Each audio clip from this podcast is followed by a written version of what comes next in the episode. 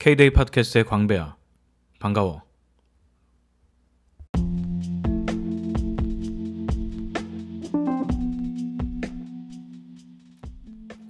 지난 K-데이 에피소드에서는 내가 주말을 어떻게 보냈는지 얘기를 하면서 어, 내가 놀았던 방법 중에 하나인 음, 유튜브 파티에 대해서 그 방법이 어떻게 됐는지 그런 얘기를 좀 해봤어. 나름 재밌게 어, 주말을 보내고 에너지를 얻어서 또 이런 여가 활동이 나한테 많은 도움이 되는구나 이런 생각을 하게 됐었지. 어, 이번 에피소드도 내가 평소에 어, 최근에 어떤 여가를 하는지 이런 얘기를 어, 좀 편하게 얘기할까 싶어. 음, 우선 이번 주에 어, 내가 즐겨보는 미국 농구 NBA 시즌이 개막했어. 어, 스포츠를 그렇게 많이 어, 많이 보는 편은 아닌데 NBA는 조금 좋아하는 편이어서 어, 경기도 가끔씩 보고 그리고 경기 기록도 좀 팔로우를 하고 내가 응원하는 팀에 대해서 이렇게 좀 관심을 가져보기도 하고 그런 편인데 음, 이번 시즌은 좀 나한테는 독특한 거는 어, 이번에는 그 판타지 리그를 시작했어. 사실은 지난 시즌에도 지인이 이제 운영하는 판타지 리그에 참여를 해서 참여는 했지만 어, 제대로 이렇게 관심을 가지고 들여다보진 않았는데 이번 시즌은 좀 재밌을 것 같아서 나도 뭐 드래프트도 참여하고 뭐 트레이드도 하고 선수들도 막 바꿔가면서 그리고 매일마다 로스터도 업데이트해 가면서 그렇게 해볼까 싶었어. 그래서 지금 음, 며칠 됐지 개막한지 그런데 생각보다 시작이 괜찮아서 지금 기분이 좋고 어, 이 리그에서 꼭 그 좋은 성적을 내고 싶다 이런 생각을 하고 있어. 판타지 리그를 하는 사람이 별로 많지는 않을 것 같은데 뭐 나도 지금 시작한 지 얼마 안 돼서 잘 상세하게 이해하고 있는 것은 아니지만 어, 판타지 리그는 그러니까 내, 가 매일마다 로스터를 이제 정할 수 있게 되는 거고 내 로스터 내 팀이 있다고 생각하면 되는데 그 팀은 이제 실제 리그에 어느 팀에 있는지 상관없이 내가 팀을 구성하게 되는 거고 그 내가 구성한 선수가 그 날의 경기에 어떤 성과를 냈는지 그 성과의 그 퍼포먼스를 종합해서 scoring을 매기게 되고 같은 리그에 들어와 있는 다른 사람의 팀과 경쟁해서 이제 승패를 가리게 되는 거지. 그래서 매주 일주일에 한 번씩 상대방이 정해지게 되고 일주일 동안에 내 퍼포먼스 지표가 종합돼서 그 스코어링의 비교를 통해 가지고 경쟁하게 되는 게임이야. 그렇게 해서 이제 매 주마다 상대 상대방이 바뀌게 되고 그러면 나의 그 승수와 패수 이런 것들을 따져서 전체 시즌의 성적을 내게 되는 거지. 그러면 마지막에 순위가 나오게 되는 거고. 그러니까 나도 리그를 따라간다 라고 생각하면 되고 나만의 리그 안에서 실제 경기 기록을 바탕으로 하는 그런 게임이야. 어, 숫자를 많이 보게 되지. 그래서 음, 이게 나는 사실은 막 그 다른 사람이 많이들 하는 취미 같은 게 그렇게 많지는 않거든. 예를 들면 많이 하는 비디오 게임이나 혹은 모바일 게임 같은 경우도 나는 거의 못하고 하는데 그러니까 잘 성향이 안 맞아서인가? 그러니까 꾸준히 하질 못하겠더라고. 그런데 이 취미는 굉장히 나한테 맞는 취미겠다라는 생각이 들고 집중력이 어느 정도 생기더라고. 숫자를 본다는 점도 재밌고 그리고 내가 어떤 그 현실 세계를 예측하면서 같이 돌아간다는 재미도 있는 것 같아. 뭔가 가상 안에만 있는 게 아니라 현실에 있는 거를 내가 그 내 가정하에 음, 점수를 내게 되잖아. 그런 점도 재밌고 거기에는 되게 다양한 변수들이 있거든. 예를 들면 내 팀에 있는 선수가 굉장히 중요한 선수가 부상을 당한다거나 아니면 어떤 일이 있어가지고 뭐 게임에 결장을 한다거나 아니면 예상하지 못했던 어떤 어, 어, 예상하지 못했던 어떤 선수가 갑자기 잘하거나 뭐 이런 변수들이 있어서 그런 것들을 따라가는 것도 참 재미있는 것 같아. 그래서 어, 난좀 더 해보고 음, 이 판타지 리그에 대한 생각도 한번 에피소드로 다뤄보도록 할게요.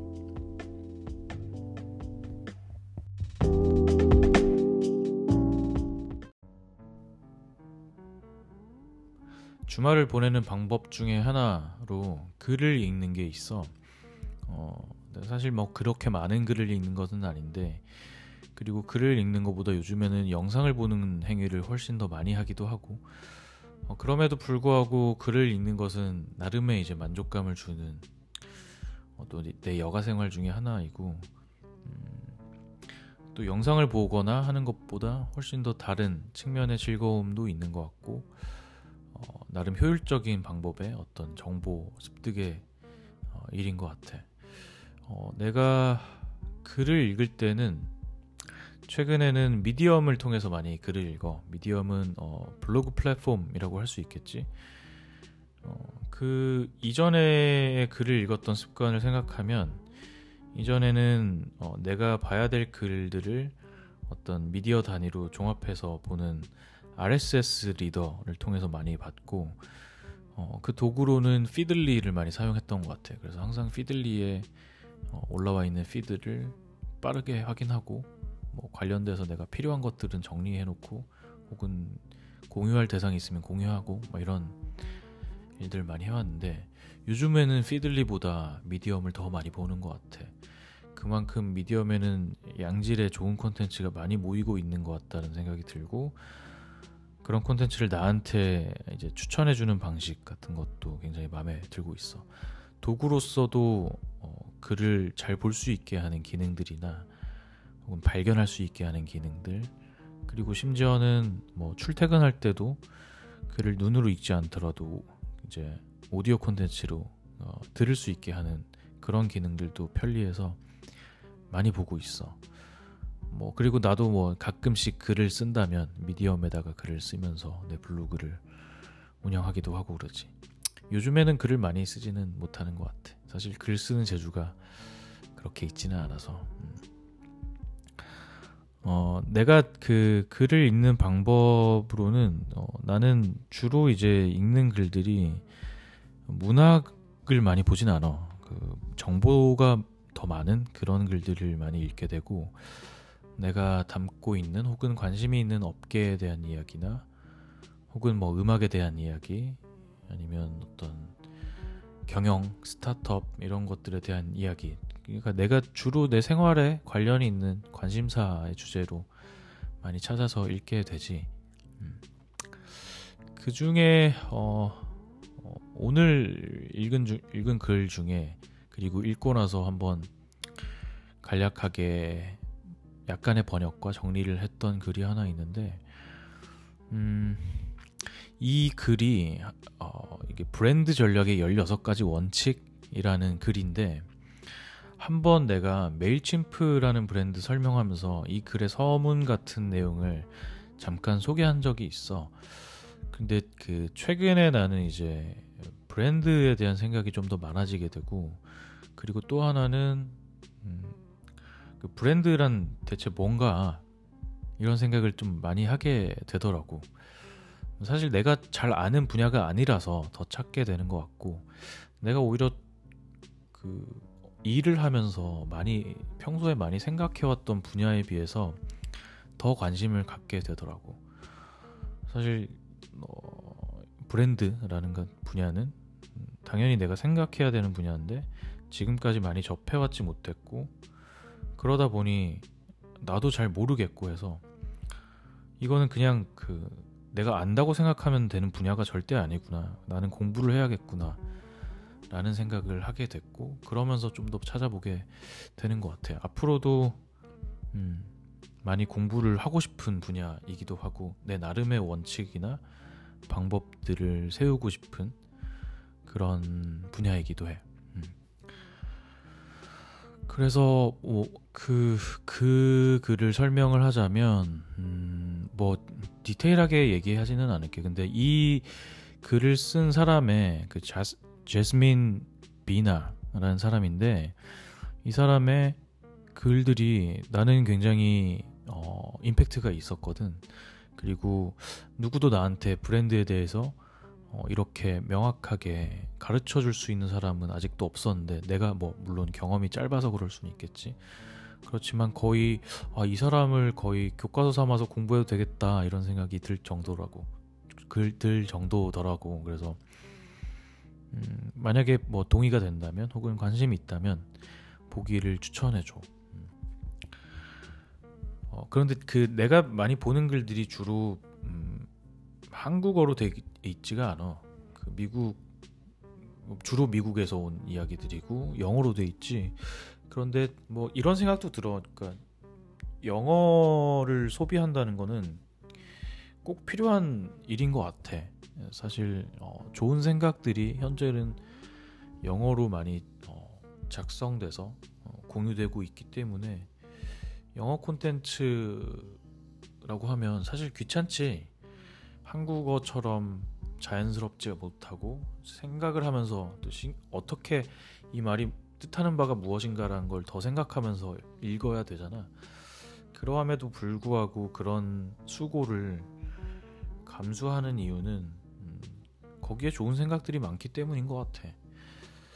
어, 그래서 그런데 그런 수고를 훨씬 좀 줄여줄 수 있는 것도 있겠지. 뭐 영어를 잘 읽는 능력을 가지고 있거나 뭐 그런데 사실 우리는 음, 중등교육, 고등교육을 통해서 영어를 어느 정도 배우잖아. 그런데 내 생각에는 사람들이 가지고 있는 영어의 어떤 능력에 비해서 영어 콘텐츠를 소비하는 거에 지나치게 좀 겁을 먹는 거 아닌가라는 생각도 들어. 그 사람들은 영어로 된 이제 글을 공유해주면 거의 읽지를 않거든. 어, 그래서 그 근데 나는 그런 자세는 좀 어, 뭐랄까 나는 이게 영어라서 그냥 안 읽어라고 하는 거는 조금 너무 나이브한 거 아닌가라는 생각은 하고는 있어. 왜냐면 나한테 정말 도움이 된다면 조금의 어느 정도의 수고가 들더라도 그 수고를 지불하면서 좋은 것들을 찾아가는 노력은 살아가면서 필요한 거 아닌가 이런 생각이 들거든. 그래서 그렇지. 아무튼 그런 수고로움이 있지만 나는 음, 영문으로 된 콘텐츠를 나도 뭐 영어를 완전히 잘하는 것도 아니고 모국어도 아니기 때문에 수고가 들지만 음, 많이 찾아보려고 더 노력을 하고 그러기도 해. 때때로 뭐 그 읽다 보면 음, 아 이런 내용들은 뭐 내가 아는 사람 특히나 이제 같이 일하는 동료들에게 공유할 필요가 있겠다라고 생각될 때도 많이 있고 그러면 또 내가 어 그렇게 동료들과 공유하는 문서의 형태로 정리해서 공유하기도 하고 한국말로 보기 쉽도록 그런 노력도 하지. 그래서 오늘 읽은 이 글도 어 사실 그 전에도 읽었지만 오늘 한 다시 한번 읽으면서 어 한번 정리도 했어. 그러면서 또 잘 이해도 되고 기억하게 될 수 있기도 하더라고. 사실 이런 습관은 나는 한국 한국어로 된 글을 읽을 때도 비슷한 습관이 있어. 특히나 뭐 손으로 들고 있는 음, 종이 책을 읽을 때도 펜을 항상 잡고 음, 거기다 낙서하면서 읽기도 하고 혹은 그 인터넷에 있는 글을 읽을 때도 필요하다 싶으면 노트를 꺼내서 정리하면서 읽기도 하고 이게 내 습관인 것 같아. 근데 이거는 좋은 습관인 것 같긴 해. 그냥 어, 내 걸로 한번 만들어 보는 과정인 거잖아. 그래서 내가 다시 한번 표현해 보는 거는 분명히 의미는 있는 것 같더라고. 어, 그래서 내용을 좀 얘기하자면, 어, 글쎄, 내용을 얼마나 얘기할 수 있을까? 그 브랜드가 무엇이며, 어, 브랜드 그러니까 브랜딩된 기업과 브랜드가 주도하는 기업의 차이를 얘기하고 있고 그렇다면 브랜드가 주도하는 기업은 어떤 원칙을 가지고 전략을 세워야 되나 이런 얘기를 하고 있어. 그래서 16가지 원칙을 얘기하고 있는데 이 중에는 상당히 인상 깊은 것이 있더라고. 이걸 다 얘기하진 않고 뭐 예를 들면 그런 게 있지. 어, 내가 이 중에 인상 깊었던 거 몇 개만 얘기하자면 어, 첫 번째로 인지 부조화에 대한 얘기를 하는데 인지 부조화를 덜어주는 것이 좋다. 브랜드는. 그런데 그 인지 부조화를 이용하는 것은 훨씬 더 좋다. 이런 얘기를 하거든. 이게 무슨 얘기냐면 사람들은 때때로 생각과 믿음 이런 거랑 자기가 하려는 행동 이런 게 충돌할 때 인지의 부조화가 발생한다는 거야. 예컨대 내가 비싼 신발을 사려고 하는데 내 주머니 사정으로는 충분히 가능한 일일 수 있어. 그런데 왠지 내가 신발에 내가 그냥 맨날 신는 신발에다가 이만한 돈을 쓰는 게 괜찮은 일인가? 왠지 죄책감이 들고 이런 마음이 불편한 이런 상황이 발생하지. 그런데 이때 인지 부조화를 덜어주는 브랜드라는 건 이런 거지. 야, 이 신발은 굉장히 비싸긴 하지만 handmade고 made in Italy고 그러니까 너도 한번 이런 호사를 누릴 만도 해. 너는 특별하잖아. 이런 식으로 하는 게 어, 그 불편한 마음을 덜어주는 방식의 branding이겠지. 그런데 훌륭한 브랜드는 그런 인지 부조화를 어, 덜어주는 게 아니라 그걸 오히려 정면 돌파해서 이용한다는 거지. 그걸 leveraging 한다는 거지. 그런 브랜드가 훌륭한 브랜드다. 이런 얘기를 하고 있고. 예컨대 많은 사람들이 브랜드에서 브랜딩 얘기를 하면은 어, 좋은 사례로 꼽는 것 중에 하나가 탐스 슈즈 같은 게 있잖아. 그 탐스 슈즈는 다들 잘 알겠지만 내가 신발을 한 켤레 사면은 똑같은 신발 한 켤레가 불쌍한 사람들한테 전달된다 이런 방식을 택하고 있잖아. 근데 이런 거지. 그 탐스 슈즈는 이런 어 오디언스의 그 고객들의 가만 고객의 인지 부조화를 이용하고 있었다라는 거지. 그러니까 사람들은 내가 좋은 거를 사고 싶어해. 어, 나에게 주는 선물 같은 거지. 그런데 나를 위해서 소비하는 것은 반대로 또 하나로는 야 이거 나는 이렇게 맨날 호사를 누리지만 이 세상 한쪽에는 이것도 막 뭐 기본적인 생활도 못 누려서 불쌍한 사람들이 있는데 내가 이렇게 하는 게 맞아? 라고 생각하는 어떤 마음도 있지 분명히 그게 크고 작음의 차이는 있겠지만 그런 그런 인지 부조화가 있다라는 거야. 어, 나한테 주는 선물 그것 때 난 불쌍한 사람을 돕고 싶은데 이런 것들이 발생할 때 사실 신발 브랜드는 이런 인지 부조화를 어떻게 잘 해결하지 못하면은 어, 구매로 이끌어내지 못하는 것일 텐데 그럴 때 탐스 슈즈가 이제 건드리고 있는 방식은 야 그래도 괜찮어 라고 하는 게 아니라 이런 거지. 야 그거 둘 다 할 수 있어.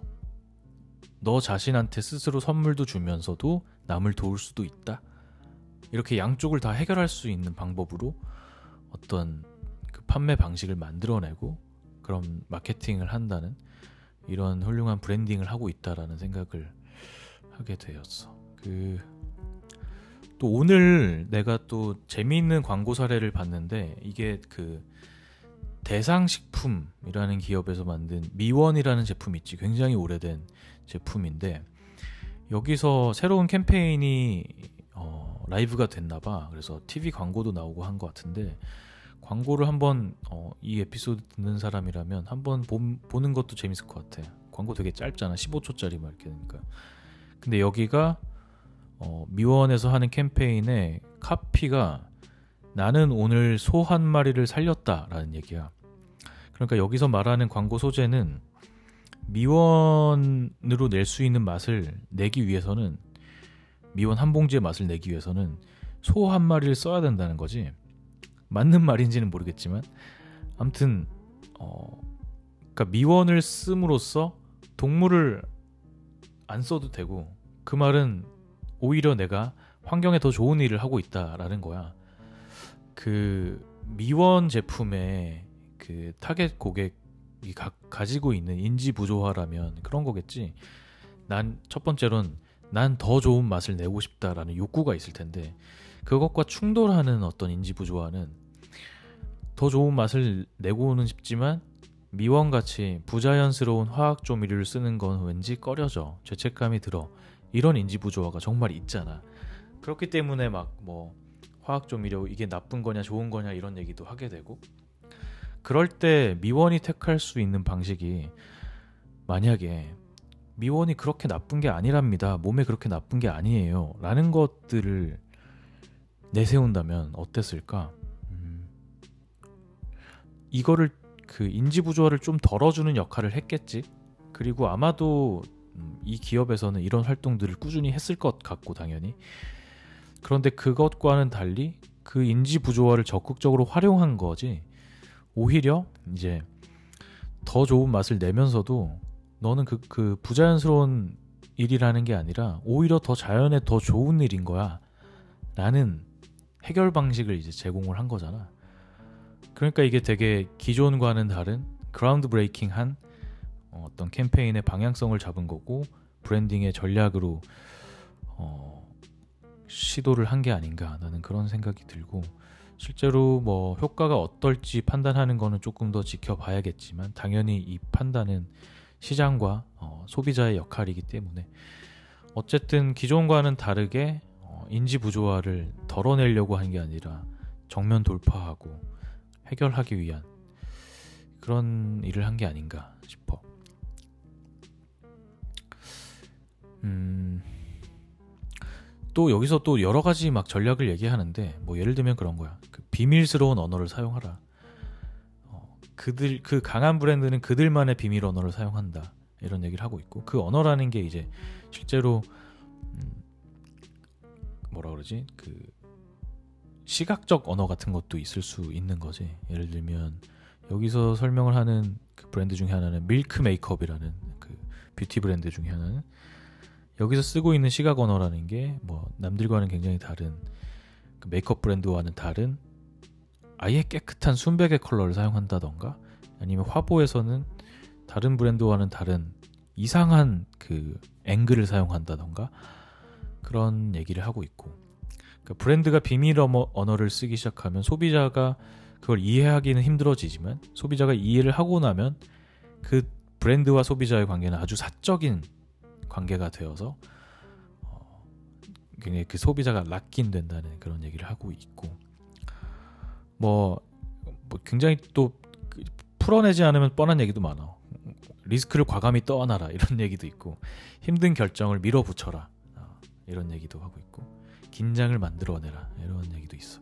그래서 이런 단어 어, 문장들만 들으면 굉장히 뻔한 얘기 같지만 어, 사례를 들어서 한다면은 꽤 와닿는 얘기들이 많이 있더라고. 그래서 나는 요것들을 한 노트에다 쭉 정리를 해놓고 그리고 아까 그런 어, 얘기에 따른 어, 우리가 참고할 수 있을 만한 사례 내 주변에서도 볼 수 있는 예를 들면 미원 같은 그런 사례들을 보면서 나름의 그 방법론으로 정리를 해갈까 싶어 나름 괜찮은 16가지 원칙이 아닌가 싶어서 음, 그렇게 생각이 됐어 아, 또 하나 그 이거는 얘기를 하고 싶은데 굉장히 공감 가는 거 하나가 있었어.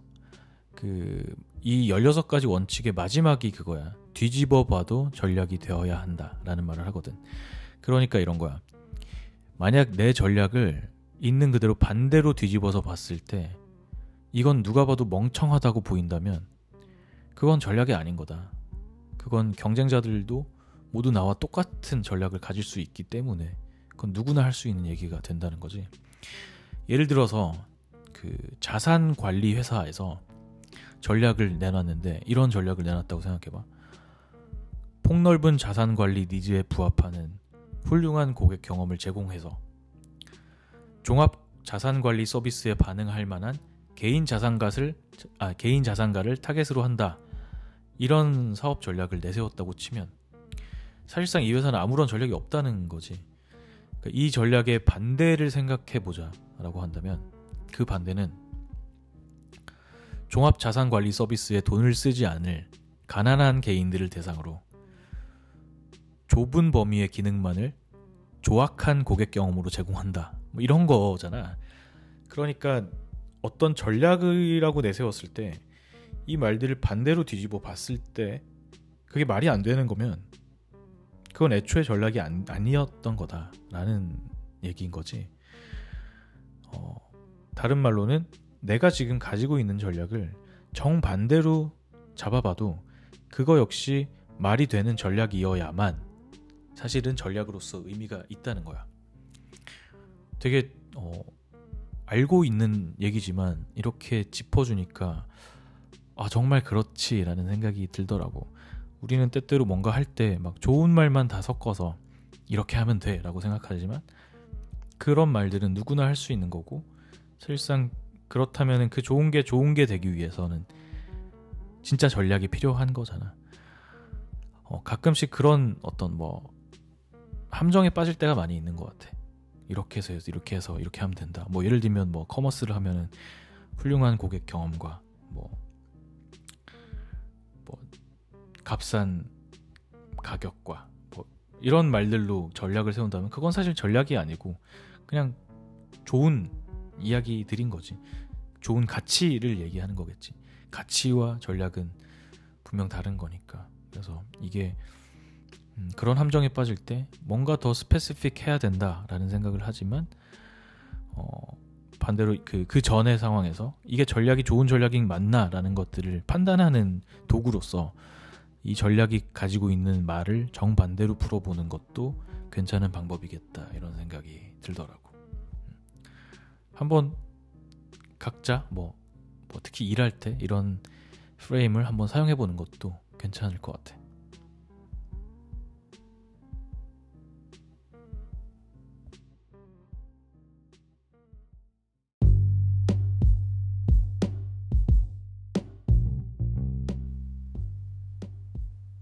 브랜드라는 게 음, 어떤 조직이나 제품을 소비자의 눈에서 경쟁자와 구별되어 보이도록 하는 어떤 장치들을 얘기하잖아. 그거는 이름이 될 수도 있고 용어나 뭐 디자인, 심볼, 뭐 혹은 다양한 기능들 이런 게 될 수 있고 그렇게 그 소비자의 눈에, 눈에서 경쟁자와 구별되어 보이도록 하게 하는 일이기 때문에 브랜드에서 유니크함은 정말 중요한 것 같아.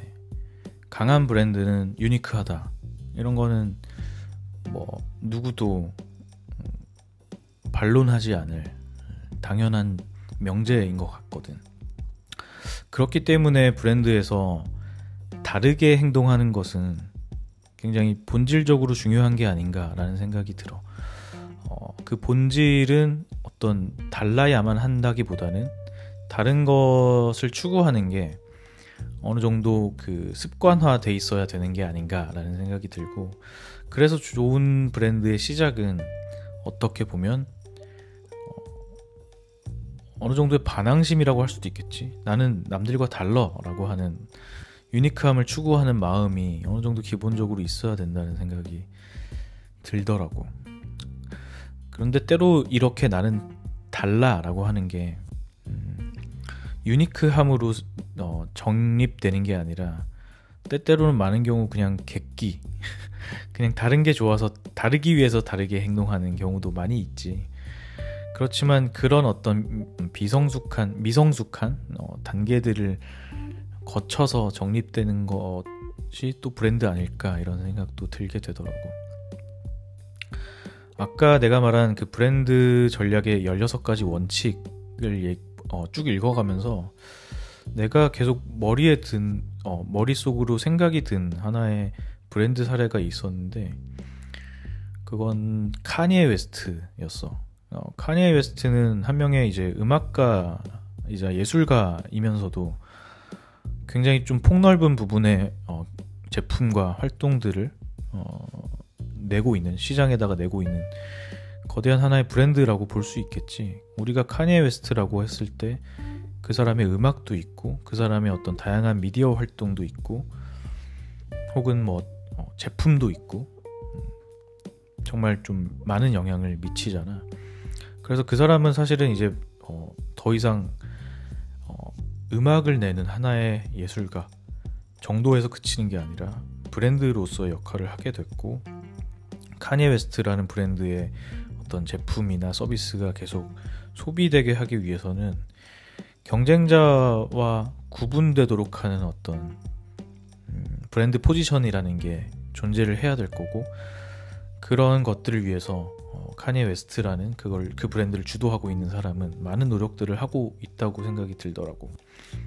음, 지금 카니에 웨스트, 그러니까 브랜드 인지도의 측면에서 카니에 웨스트만한 브랜드도 어, 없지. 심지어는 한 명의 예술가로 시작된 브랜드가 그렇게 큰 사례는 별로 없던 것 같고 그 영향력 자체도 거의 나는 뭐 굉장히 전통적인 브랜드만큼 크다고 생각해. 예를 들면 코카콜라나 디즈니만큼 카니 웨스트라는 브랜드도 영향력이 커진 게 아닌가라는 생각이 들고 더 인상적인 거는 그 사람은 그 브랜드는 계속해서 그 유니크한 브랜드 포지션을 위해서 어, 계속 노력을 하고 시도를 하고 있다라는 점인 것 같아.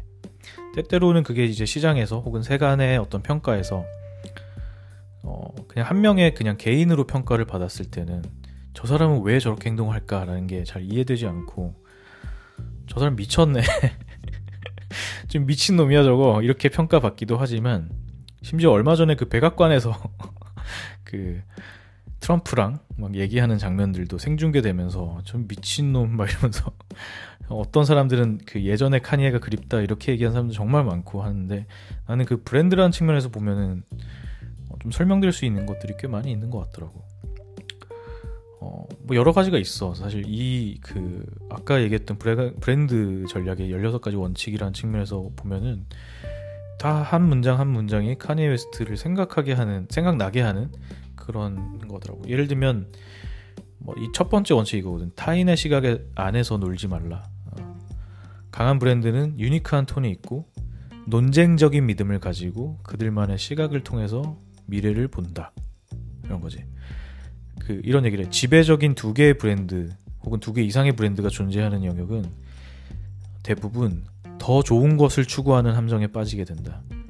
뭐 예컨대 여기서 설명하는 게 그 cloud storage 서비스 영역에서는 박스라는 브랜드가 있는데 박스의 경쟁자는 드랍박스일 거고 근데 박스에서 경쟁을 하기 위해서 내세우는 건 항상 드랍박스보다 더 좋아 더 좋은 버전의 드랍박스야 이런 얘기만 하게 되는데 그렇다고 해서 박스가 드랍박스와 달라 보이는 거는 절대 아니라는 거야. 더 좋은 브랜드라는 거는 사실상 더 안 좋은 것이고 다른 브랜드만이 의미가 있다라는 얘기를 하게 되지. 사실 카니에 웨스트도 마찬가지인 것 같아. 카니에 웨스트는 아예 그 어, 나는 남들과 남들보다 더 좋아라는 것들을 얘기하는데 관심이 없어 보이지. 오히려 특히 음악에 있어서도 어, 프로듀서를 앨범을 낼 때마다 정말 다양한 프로듀서를 기용해서 마치 어, 카니 웨스트가 어떤 프로듀서보다 더 낫냐 아니면 더 못하냐 이런 것들을 논쟁하는 게 의미가 없도록 만드는 그런 식의 활동을 하고 있고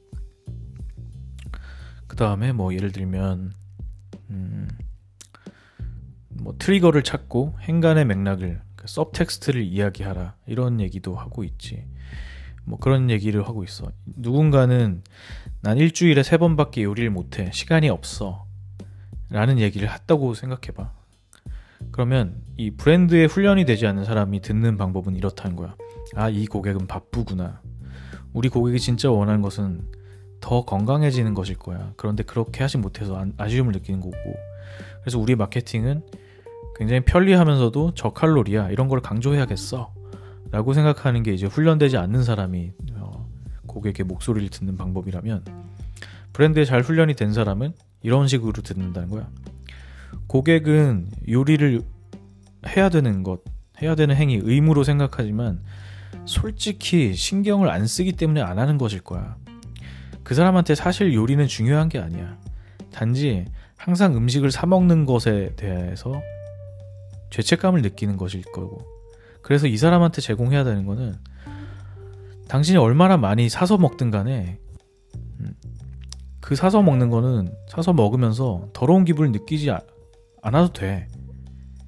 그러면 우리가 그런 이제 안 와도 된다라는 위안을 줄 수 있다면 고객은 행복감을 느끼게 될 거야. 뭐 이런 식으로 해석하는 게 이제 브랜드를 어, 브랜드에 훈련이 된 사람이 하려는 얘기라고 생각해. 이게 아까 얘기했던 인지 부조화에 대한 얘기랑 또 맞닿아 있지. 그 나는 최근에 이제 카니에 웨스트의 행보 중에 가장 이제 인상 깊었던 거는 정치적인 이제 발언들을 시작하기 아 정치적인 발언들을 하기 시작했다는 건데 어, 사실 카니에 웨스트가 정치적인 부, 어, 발언을 원래 조금 했었지. 근데 최근에 들어서 무척 많이 하고 있어, 그지? 특히 이제 트럼프 정권이 되고 나서 그리고 나서 트럼프의 상징이라고 할 수 있는 어, Make America Great Again 써 있는 그 빨간 모자를 쓰고 다니는 것도 굉장히 눈에 띄는 이제 행위 중의 하나고. 그런데 나는 이게 그냥 한 명의 객기로 보이는 게 아니라 이 사람이 브랜드를 다루고 있는 방식으로 보이고 있는 거야. 어, 예컨대 그 어, 과거의 사례랑 비교할 수도 있는데 과거에 그 조, 조지 부시 때 그때 이제 그 자연재해가 크게 있었고 그때 생방송에 카니에 웨스트가 나와서 조지 부시는 흑인 사회를 신경 쓰지 않아 라고 말한 적이 있었지. 사실 미국 사회가 생각보다 굉장히 보수적이어서 그 정도의 이제 영향력이 있는 유명인이 생방송에 나와서 조지 부시를 정면으로 비판하는 이런 얘기를 했다는 것만으로도 굉장히 화제가 되었었는데 그때 카니 웨스트는 어떤 진보적인 어, 어떤 성향의 사람들의 목소리를 대, 변하는 그런 이미지로 보이기도 했겠지 그런 사건들을 통해서. 그런데 그랬던 카니 웨스트가 지금 어떤 보수주의의 끝이라고 할 수 있는 트럼프의 어떤 캠페인을 옹호하는 그런 목소리를 내는 거는 굉장히 좀 의외지 어떻게 생각하면 이런 의외성이라는 것도 브랜드에 굉장히 좀 중요할 테지만 나는 그런 생각이 드는 거야. 그러니까 카니 웨스트라는 브랜드를 소비하려고 하는 그런 가망 고객 혹은 audience라고 말할 수 있는 그런 사람들의 성향은 어떨까라고 생각해 보면 우선 카니 웨스트는 상당히 진보적인 음악을 하고 있지. 뭐 예를 들면 힙합이라는 것도 힙합도 굉장히 어떤 어, 기득권이라고 하면 기득권이라고 할 수 있을 만큼 주류가 된 그런 상황에서 누구도 하지 않는 랩을 하지 않고 노래로만 채운 앨범을 갑자기 내놓는다던가 이런 진보적인 행보들을 계속 보이고 있단 말이야. 그래서 카니 웨스트는 이미 나는 진보의 끝이야 라고 하는 것들을 더 이상 강조할 필요가 없을 만큼 이미, 이미 진보적인 아이콘이 돼 있어. 물론 정치적인 진보와 어떤 예술적인 진보는 동일한 단어로 동일한 뜻을 가지고 있다고 얘기하기는 어려운 측면도 있겠지만 어떤 성향, 방향에 있어서는 그렇다고 볼 수 있겠지. 그러니까 그런 카니에 웨스트를 소비하는 이제 audience를 생각하면 내 예상으로는 아마도 그 중 상당수는 한쪽으로는 진보적이고 쿨한 사람이 되려는 되고 싶은 욕구가 있을 테고 또 한편으로는 마초적이고 강한 미국 시민으로서의 어떤 보수적인 입장 같은 게 동시에 있을 수 있다고 생각해. 나는 그런 사람들이 굉장히 많지 않을까라는 생각을 하고 있고 이 사람들 안에서 이 두 가지 욕구는 어떤 충돌이 되고 있는 욕구겠지. 즉 인지 부조화가 있는 상태일 거라고 생각돼. 나는 카니에 웨스트를 듣지만 정치적으로는 트럼프를 지지해 라고 말하기가 굉장히 어려운 거잖아. 그런데 카니에 웨스트가 하고 있는 방법은 이 인지 부조화를 완화시켜 주는 게 아니라 오히려 그걸 이용하고 있다라는 거지. 수면 위로 드러내면서. 그러니까 아, 내 음악은 이렇게 쿨하지만 때때로 어, 우리 미국은 보수적인 입장을 취할 필요도 있어. 그리고 그건 잘못된 게 아니고 너 뭐 괜찮아. 그렇게 생각해도 돼라고 하는 게 아니라 오히려 그것들을 드러내고 어, 나 카니에 웨스트는 어, 이게 쿨한 거야. 어. 미국 시민으로서 이렇게 일하는 이렇게 생각하는 게 쿨한 거고 너희가 그렇게 생각하는 거는 전혀 잘못된 게 아니야. 어, 이런 것들을 몸소 보여주게 되는 거지. 그러니까 어, 어느 정도 적당하게 그렇게 우리는 타협할 수 있어라는 얘기가 아니라 내가 그런 사람이야. 그러니까 이건 괜찮은 거야. 그 누구도 그렇게 하지 않았지만 내가 괜찮다고 주장하고 있어. 이런 얘기를 하는 거지. 그래서 많은 사람들 많은 사람들이 이것들을 보면은 어떤 생각을 하게 될까 생각하면 아 이게 내가 충돌하는 가치라는 게 아니라 이거는 함께 어, 내 안에서 그 둘 다 추구해도 괜찮은 혹은 한 같은 방향이라고 볼 수도 있는 그런 가치구나라고 생각을 할 수도 있겠지. 어, 이런 인지 부조화가 어, 충돌되는 가치가 아니라는 groundbreaking한 생각을 갖게 하는 그런 행보인 것 같아. 그 음, 내가 어, 뭐 이게 내가 해석하는 게 뭐 과한 해석일 수도 있고 아니면 잘못 해석하는 걸 수도 있겠지만 적어도 나한테 카니 웨스트라는 브랜드는 그리고 많은 사람들이 해석하기 어려워하는 그런 행동들은 브랜드의 관점에서는 굉장히 어떤 스마트한 전략으로 접근하고 있는 게 아닌가. 그리고 앞으로도 어, 카니 웨스트란 브랜드는 그런 식으로 자기 브랜드를 유니크하게 끌고 나가려는 노력을 계속 하지 않을까. 어, 그리고 대부분은 강한 브랜드들이 선택하는 어떤 논쟁적인 입장을 취하고 긴장을 만들어내는 방식 어, 그런 방식으로 이제 승부를 하지 않을까 이런 생각을 하게 됐어. 어떤 브랜드가 또 뭐 그런 생각을 하게 되지. 논쟁적인 지점만을 건드려서 그게 오래 갈 수 있는 브랜드가 되나? 이런 생각을 하게 되는데 사실은 그게 중요한 거는 논쟁이라기보다는 어떻게 보면은 긴장을 만들어내는 게 음, 중요한 것 같아.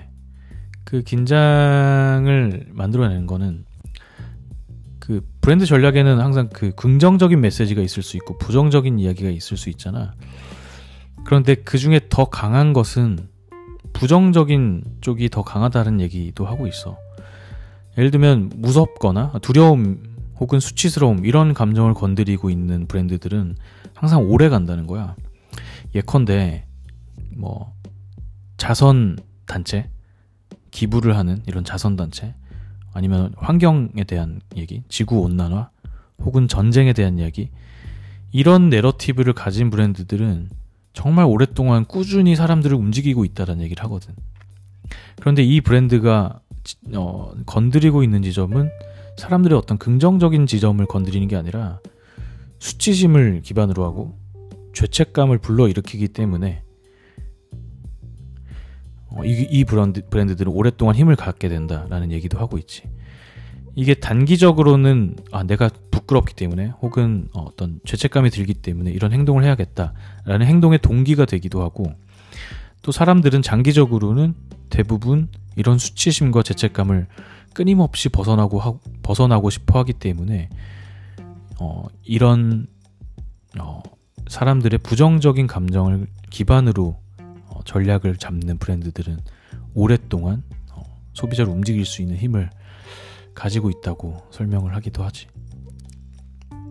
참 많이 생각할 부분이 많은 것 같아. 우리의 모든 어떤 음, 제품이나 우리가 만드는 사회적인 활동, 기업의 어떤 활동들 이런 것들은 모두 분명히 긍정적인 것, 긍정적인 방향을 향하고 있지만 그것들을 포지셔닝하는 전략들은 많은 부분에서 사실 이런 뭐 두려움, 수치심, 죄책감 이런 것 들로 시작을 할 수가 있는 것 같거든. 그게 뭐가 됐든 간에 아주 아주 단순한 뭐 사, 생활에 도움이 되는 제품이 될 수도 있고 뭐 가족 생활에 관련된 걸 수도 있고 아니면 사회적인 활동에 관련된 걸 수도 있고 그래서 막 사실 내가 어, 하고 있는 음, 기업 활동, 제품 활동, 제품을 만들고 마케팅하는 활동 이런 곳에도 음, 꽤 많은 생각의 거리가 있는 것 같아. 음, 아, 카니에 웨스트 하다가 뭐 이런 얘기 하다가 조금 두서없이 얘기한 것 같은데 어, 내가 이 글을 읽고 든 생각을 뭐 순서 없이 좀 말하다 보니까 두서없이 됐는데 관심 있는 사람이라면 이 글을 한번 보면 나보다 오히려 혹시 훨씬 나는 이, 아까도 서두에 말했듯이 브랜드에 대해서 정말 뭣도 모르기 때문에 어, 이렇게 좀 정리 안 된 채로 이해를 하려고 하고 있는 단계인데 나보다 좀 더 많이 생각을 한 사람들이나 좀 더 많이 고민을 했거나 배운 혹은 공부한 경험 있는 사람이라면 훨씬 더더 음, 더 좋은 음, 음, 내가 읽은 경험에 비해서 훨씬 더 잘 이해하고 좋은 어, 소재가 될 수 있지 않을까 그렇게 생각 들어.